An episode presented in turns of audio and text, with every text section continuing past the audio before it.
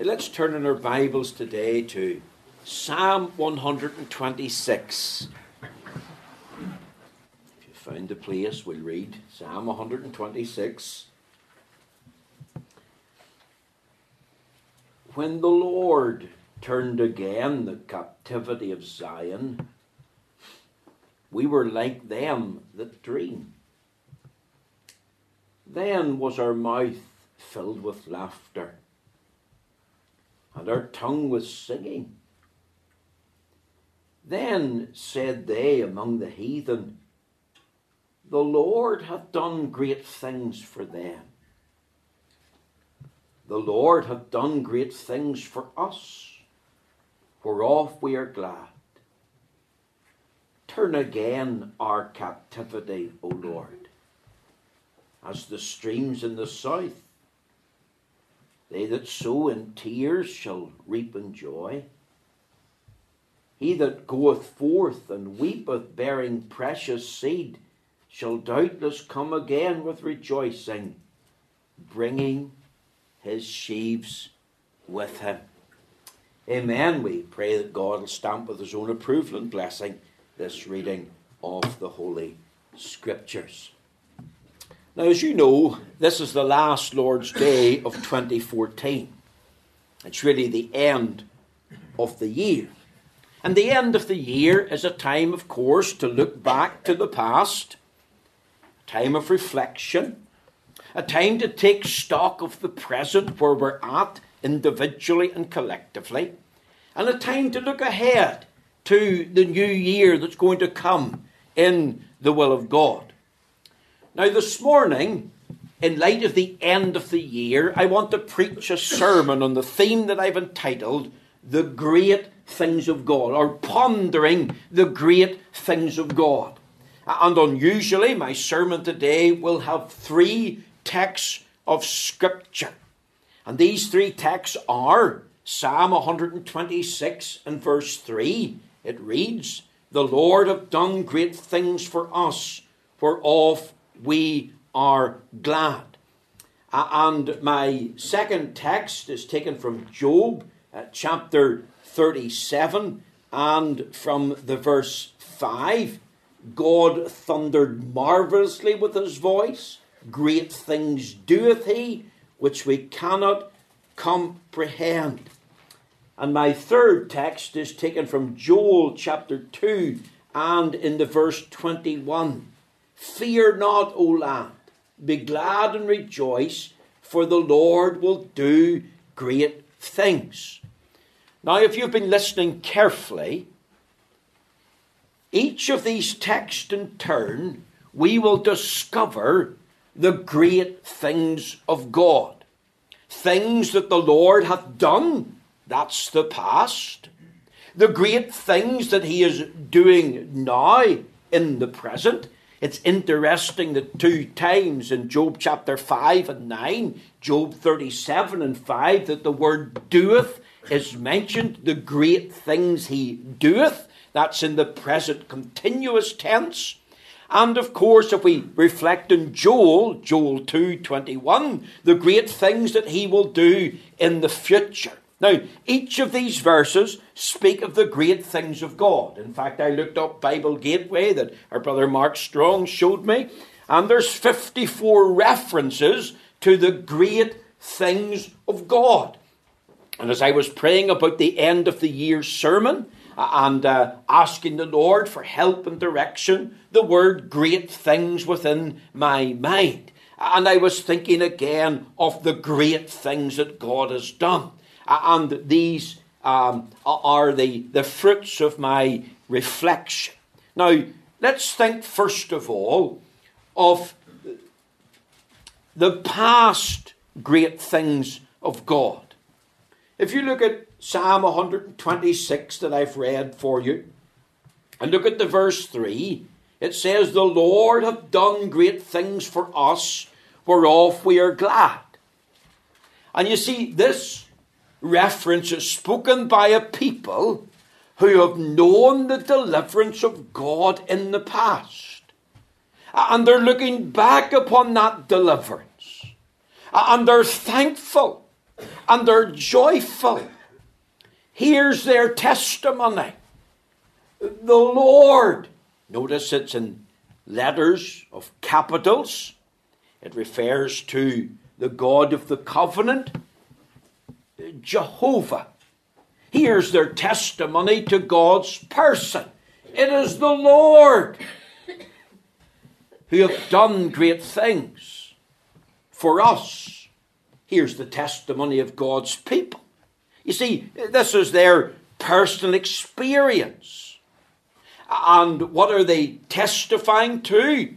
Literally, their deliverance from bondage and captivity. Look at verse 1, link it up. When the Lord turned again the captivity of Zion, we were like them that dream. Then, and that word then is hotan, it means at that time was our mouth filled with laughter and our tongue with singing. Now, here's a, a reference to the return of slaves from bondage. And of course, the commentators have a lot of conjecture and guesswork, and they're trying to speculate well, which captivity exactly is it that the psalmist is making reference to? Is it the captivity of Babylon, or the captivity of Assyria, or the captivity of some other period, or the time in Egypt? And they're arguing, of course, as to which one it is. I personally think it doesn't matter.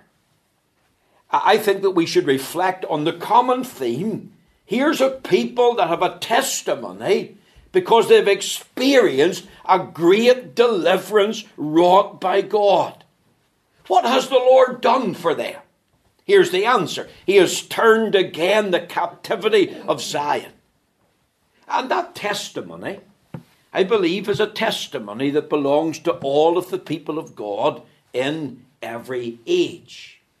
Way back over there in 1 Samuel chapter 12 and in the verse uh, 24, Samuel says, Only fear the Lord and serve him in truth with all your hearts, for consider how great things he hath done for you. There's another of those 54 references. Consider, take it into your mind, ponder this the great things that God has done for you. And isn't that a great statement to ponder and consider? Isn't that a good statement to be able to ponder and think about? Isn't that such a gracious statement? Consider how great things the Lord hath done for you. We, we could add into the mix this morning the testimony of the demonic man, the man from Gadara in Mark chapter 5 and verse 9. Remember, he, the Lord had healed him uh, and he was delivered from uh, demonic possession. And he wanted to go with Jesus. Uh, and what did Jesus say to him in verse 19? Go home to thy friends and tell what great things the Lord hath done for you. What was he saying?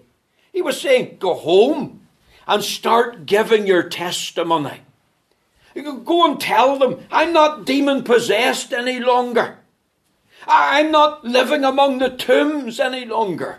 I'm not cutting myself with stones. I'm not running about naked. I'm not out of my head like some junkie. I'm now in my right mind. Look, I, I am dressed. Look, I'm changed. Why? Because Jesus Christ has done great things in my life. And if you're here this morning in the house of God and you're saved, you can praise God for the experience of His salvation in the past. Can, can we speak of our deliverance from sin's penalty and power and pleasure? Can, can we speak of being delivered from um, this present and evil world? Can't we speak of being delivered from the grip of Satan? You know, oftentimes when you think about it and when you ponder it, and you think of the masses of humanity, and you think of yourself as a little speck of dust in the midst of that humanity, and you, you, you, you think of what God has done for you in salvation. Isn't it like a dream? You can hardly believe it. You can hardly take it in at times. It, it, it, it's unreal. Once we were in bondage to sin and Satan, and then we were had the privilege of hearing the gospel, and, and what a privilege it is to hear the gospel. And when it was applied to us by the power of the Spirit, we were set free. Whom the Son sets free is free indeed. And can't you come to the house of God this morning and thank the Lord that you're saved and you've experienced His salvation, that your sins are forgiven, they're under the blood, you've peace with God, you'll never ever be in hell, your name's in the Lamb's book of life. God has provided a full and free and forever deliverance in His mercy. You're no longer a slave to sin or a slave to Satan. What a blessing. Maybe you're in the house of God today. And perhaps you're here and you're worried. You're fearful. You look back and you can say, well, 2014 was a hard year for me. It was a most difficult time. I think of all that I faced. Maybe you faced sickness. Maybe you faced sorrow. There's been a tremendous change in your circumstances. And yet, despite all that, I, I, want to say to you this morning if you're saved, you can rejoice in your heart and you can thank God in, in the greatness of His pardoning mercy. We could, we could think of God, how He's provided for us. Hasn't He provided help and mercy in so many different ways? Isn't it wonderful to, to ponder and reflect that God cares for me? That, that, that God has a concern for me? That, that, that God has compassion in me? And in all the difficulties of life? in all of the sickness, in all of the worries, in all of the answers to prayer, in all of the ordinary things of life, in all of the help that you needed and the guidance, who was there? And the answer is the Lord was there. In the midst of it all, not only has He pardoned me from my sin, but, but He has provided for me in His wonderful mercy. We were singing there deliberately this morning Great is thy faithfulness. Can we look back today and give thanks? Uh, let me try and illustrate that for you if I can. Maybe it'll help the children and the young people here. I have never visited the Isle of Wight young people. Maybe you have. It's there in the English Channel. But in the Isle of Wight, in a place called Newport, there's a statue of Princess Elizabeth I. Now, she was the daughter of Charles I. And at that time, when Charles was reigning, there was a civil war in England. The princess, the princess was cut off from her family and friends. Um, oftentimes, sadly, and where she was in the Isle of Wight in Newport, she was in ill health and in sickness. And one day, the maid came into her room and found her body and she was just a young girl, and that was very sad. But you know, when they found her body, they found her body with her finger pointing to an open Bible. And her finger was actually resting on the words Matthew 11 and 28. Come unto me, all ye that labour and are heavy laden, and I will give you rest. And they erected, I think it was in the time of Queen Victoria, a, a statue of Princess Elizabeth with her finger pointing to a Bible that's there on this text Matthew 11 and 28. Isn't it wonderful to know that in all our burdens, in all our worries, in all our fears, whether they've been in the past, the present, or the future, that we can have rest in Him. He has delivered us. We can rejoice. Job 5 and 19 says he shall deliver thee in six troubles. Yea, in seven shall no evil touch thee. And we have to think not only of the great things he has done in pardoning us, but the great things that he has done in providing for us Think of our ways in which the Lord has delivered us physically. from things that would harm us or bring danger. He's even kept us from our own folly and stupidity and, and, and sinfulness. Didn't the psalmist testify that he would deliver us from the snare of the fowler and the noisome pestilence? And we can apply it in a spiritual sense. You see, ours is a testimony of deliverance, but it's also a testimony of delight. Isn't this what the psalmist said? The Lord has done great things for us, whereof we are glad. And the child of God, you can be glad today. You, you, you shouldn't be sad. Uh, and I know with all the difficulties and worries and fears, sometimes it's hard to smile in the storm, but we certainly shouldn't be going about with faces as long as Lurgan spades. We should be glad about spiritual things. There's many in the world today and they're glad about material things, but they haven't got spiritual things. The Bible says in Psalm 4 and 7 that he has put gladness in her heart. And, and it's interesting that this testimony got a response. Look, look very quickly at Psalm 126 and verse 2. Then said they among the heathen, The Lord hath done great things for them. Now you see, the heathen were looking at God's people and they were seeing them, mouth filled with laughter, tongue with singing, uh, the gladness of the Lord in their heart, and this was their response to their joyful testimony. This was the cause of it. Because God's people's mouth was filled with laughter and tongue was singing, and there was gladness and joy in their heart, then they were saying, The Lord hath done great things for them, whereof we are glad. Now, I have a question for you this morning. Can you include yourself in the statement? The Lord hath done great things for us, we are glad. You could take out the word us and put me. The Lord hath done great things for me, We're whereof I am glad. So often, even in the work of God, we can focus on the negatives. So often we get discouraged so often we, we, we, we, we fill our mind with those things that, that are a trial to us. And I think this morning, while we acknowledge the negatives, we should begin to focus on the positive, the things the Lord has done. Because you see, if we focus on the negatives, it's easy to complain. We'll feel sorry for ourselves. We, we, will get down in the dumps, and that's why we sang this morning deliberately. Count your blessings. That's what I want you to do. Name them one by one. Count your blessings. See what God has done. And begin to say, The Lord hath done great things for me, whereof I'm glad. And it started with His pardoning mercy, but it's providing mercy all along the way.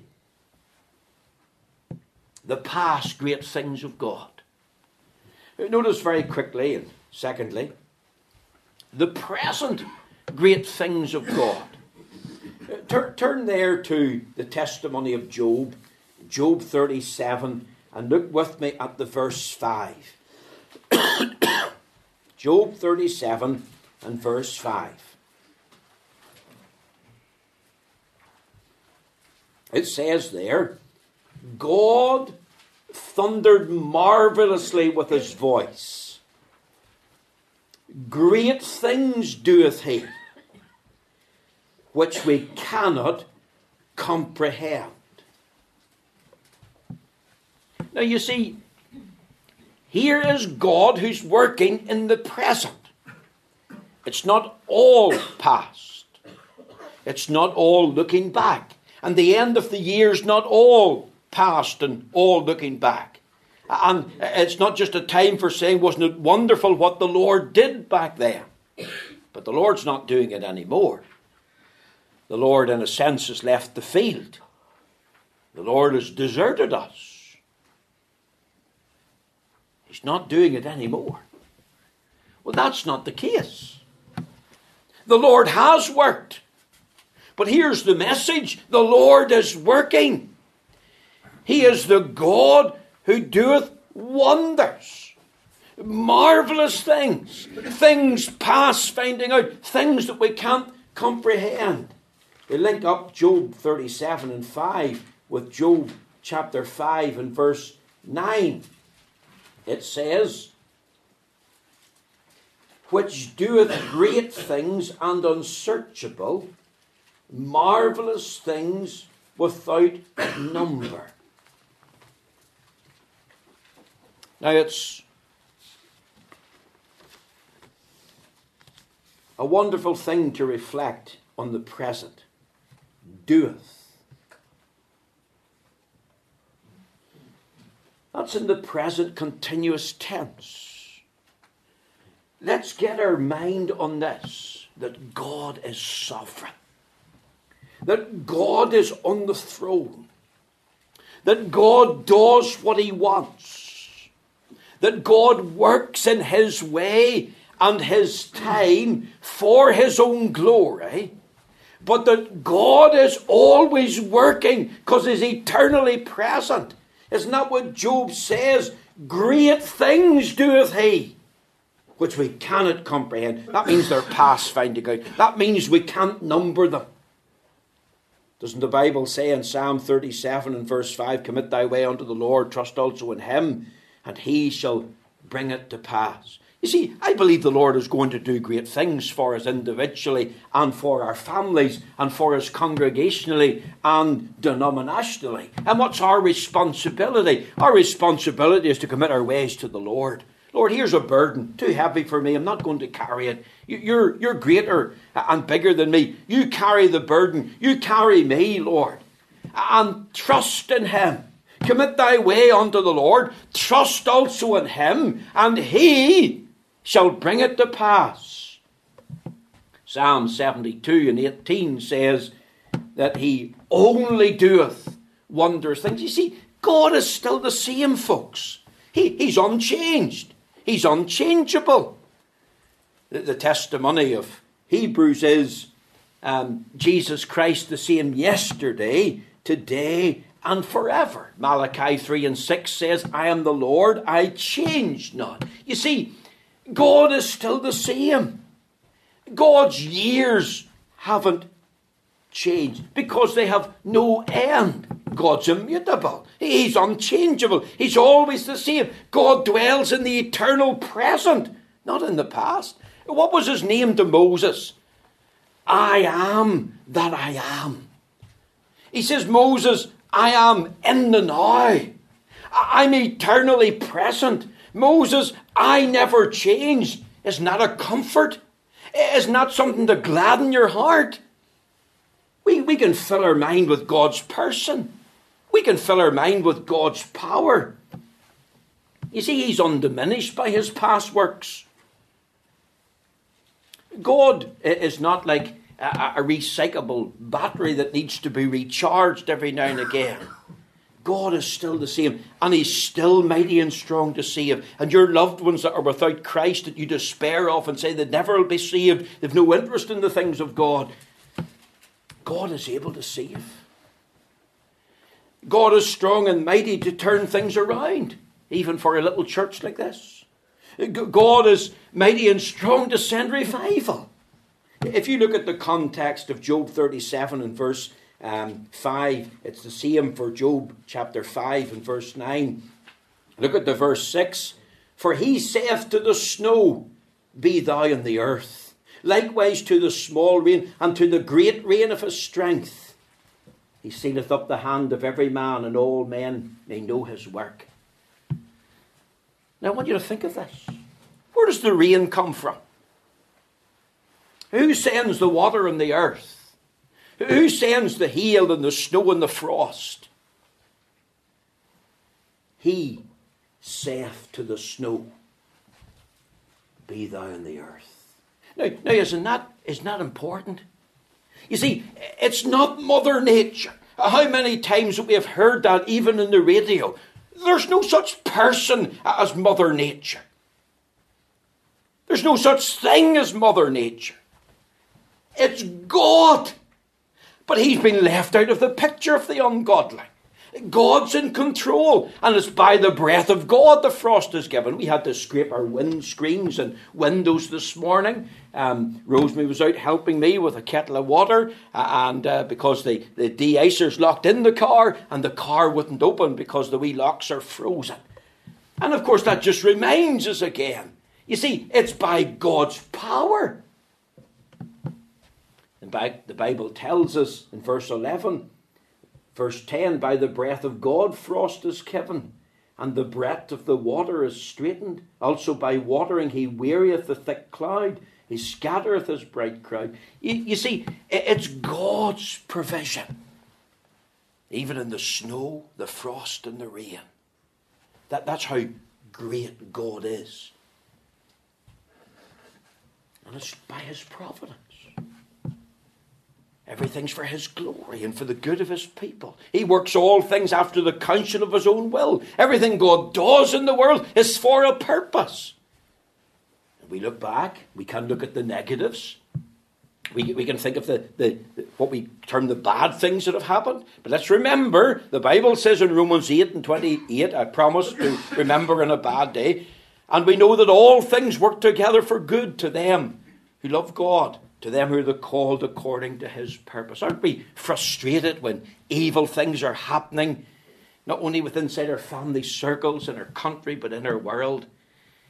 You, you think of the, the distress that we've all felt with this Asher Bakery case, uh, uh and thinking about the, the, the um, Arthur family in, in Newtownabbey. You think of what we felt there just in the mouth of Christmas with the, the death of six people in Glasgow when the, the man driving the bin lorry took a heart attack and, uh, uh and, uh, uh, and people were, were, were, were killed. You think about the murder of those 135 children in Pakistan and with, with, with the Taliban even burning the, the, the, teacher to death that stood in the doorway and said, You'll not come in to shoot the children over my dead body. And they poured petrol on her and set her alight. And we're, we're thinking not only of these evil acts that are taking place in the Middle East with the rise of ISIS and the beheading of, of people, not only Christians but Muslims. We're thinking about the attack on God's Word. I was just thinking recently about one of the statements of a, a, former Archbishop of, of the Church of England, and he said it was not essential to believe in the virgin birth. And I thought, isn't there much to make us weep? Not only in the country, but in the church. And we think about the state of the church, and maybe I could just add this, and uh, we even think about the state of our own free Presbyterian churches. Some of the buildings are half empty. There's a, there's a, a, a, a lack of commitment and, and, wholeheartedness among God's people. And there's a me first rather than, than the Lord first. And there, there, there seems to be an emptiness spiritually in the lives of many. Eh? Thank God for the few that are faithful and true to the Lord. But there is a concern. There is a concern right to the top of the church. But we can focus on the negative and, and doom and gloom and say it's all, oh, it's terrible. But we need to get our eyes on the Lord. Where are your eyes today? Do you remember when he read from Isaiah chapter 61 in the synagogue, as was Christ's custom? And it says there in Luke chapter 4, isn't it, that every eye was fastened on him as he closed the book. And I thought, what a wonderful thing in the house of God. Every eye fastened on him. That's what we need. We need to get our eyes on his person, on his power. Remember that he is in control and rejoice in his provision. He's eternally present. One final thing, and our time is gone. Uh, turn over there to Joel chapter 2, and I'll be brief for this point. Joel chapter 2 and verse 21. Here's the future. Fear not, O land. Be glad and rejoice, for the Lord will do great things. Now, as we finish, we don't know what the future holds. We don't know what Monday, Tuesday, and Wednesday will bring, or even Thursday, the first day of the new year. We don't know what will happen in our lives and in the life of the church in 2015. We know what we expect to happen, but it's subject to the will of God. Even this £100 pledge that we've thought about. But I want to say this as we think about the future, with all our worries and fears, let's remember that the future for the believer is as bright as the promises of God. You see, Joel 2.21 is God's word to his ancient people. Here's their hope. There's a future for us. What does it say? For the Lord will do great things. And this came about after a period of great affliction and reproach, a period of great desolation, when the enemy has ravaged the land. But he's saying to God's people, yes, that's all true, but don't focus on that. I want you to be encouraged. I want you to give a message. Never mind what the enemy's done. Think of this what the Lord will do. The Lord will do great things. Isn't that wonderful? Isn't that a tremendous promise to inspire confidence? The Lord is able to turn back the workings of the devil. And so often we forget that. You see, the trouble, and I finish, we as God's people who profess to be believers, oftentimes the truth is we're full of doubt. And we don't really believe in God's ability to change things. And we need to get a hold of the promise. And we need to stand in that promise. There's 7,300 in the book, and here's one of them. And this is what we ought to say I believe God. See, so often what we see affects our speech. So if we see the Lord high and lifted up, then let that affect our speech and be able to, to lay hold in this promise. He will do great things. Do you believe that in your life, in your family, in my family, and even for this church in 2015?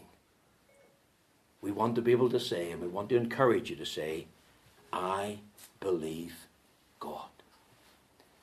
The prospect of the great things of God. Here's a sermon that's been unusual. Three texts, normally preach in three texts, or at least mention three texts. But I leave this with you, and I trust that the Lord will bless you as we ponder the great things of God. Come back tonight, and we'll look at another angle of the end of the year in the Lord's will.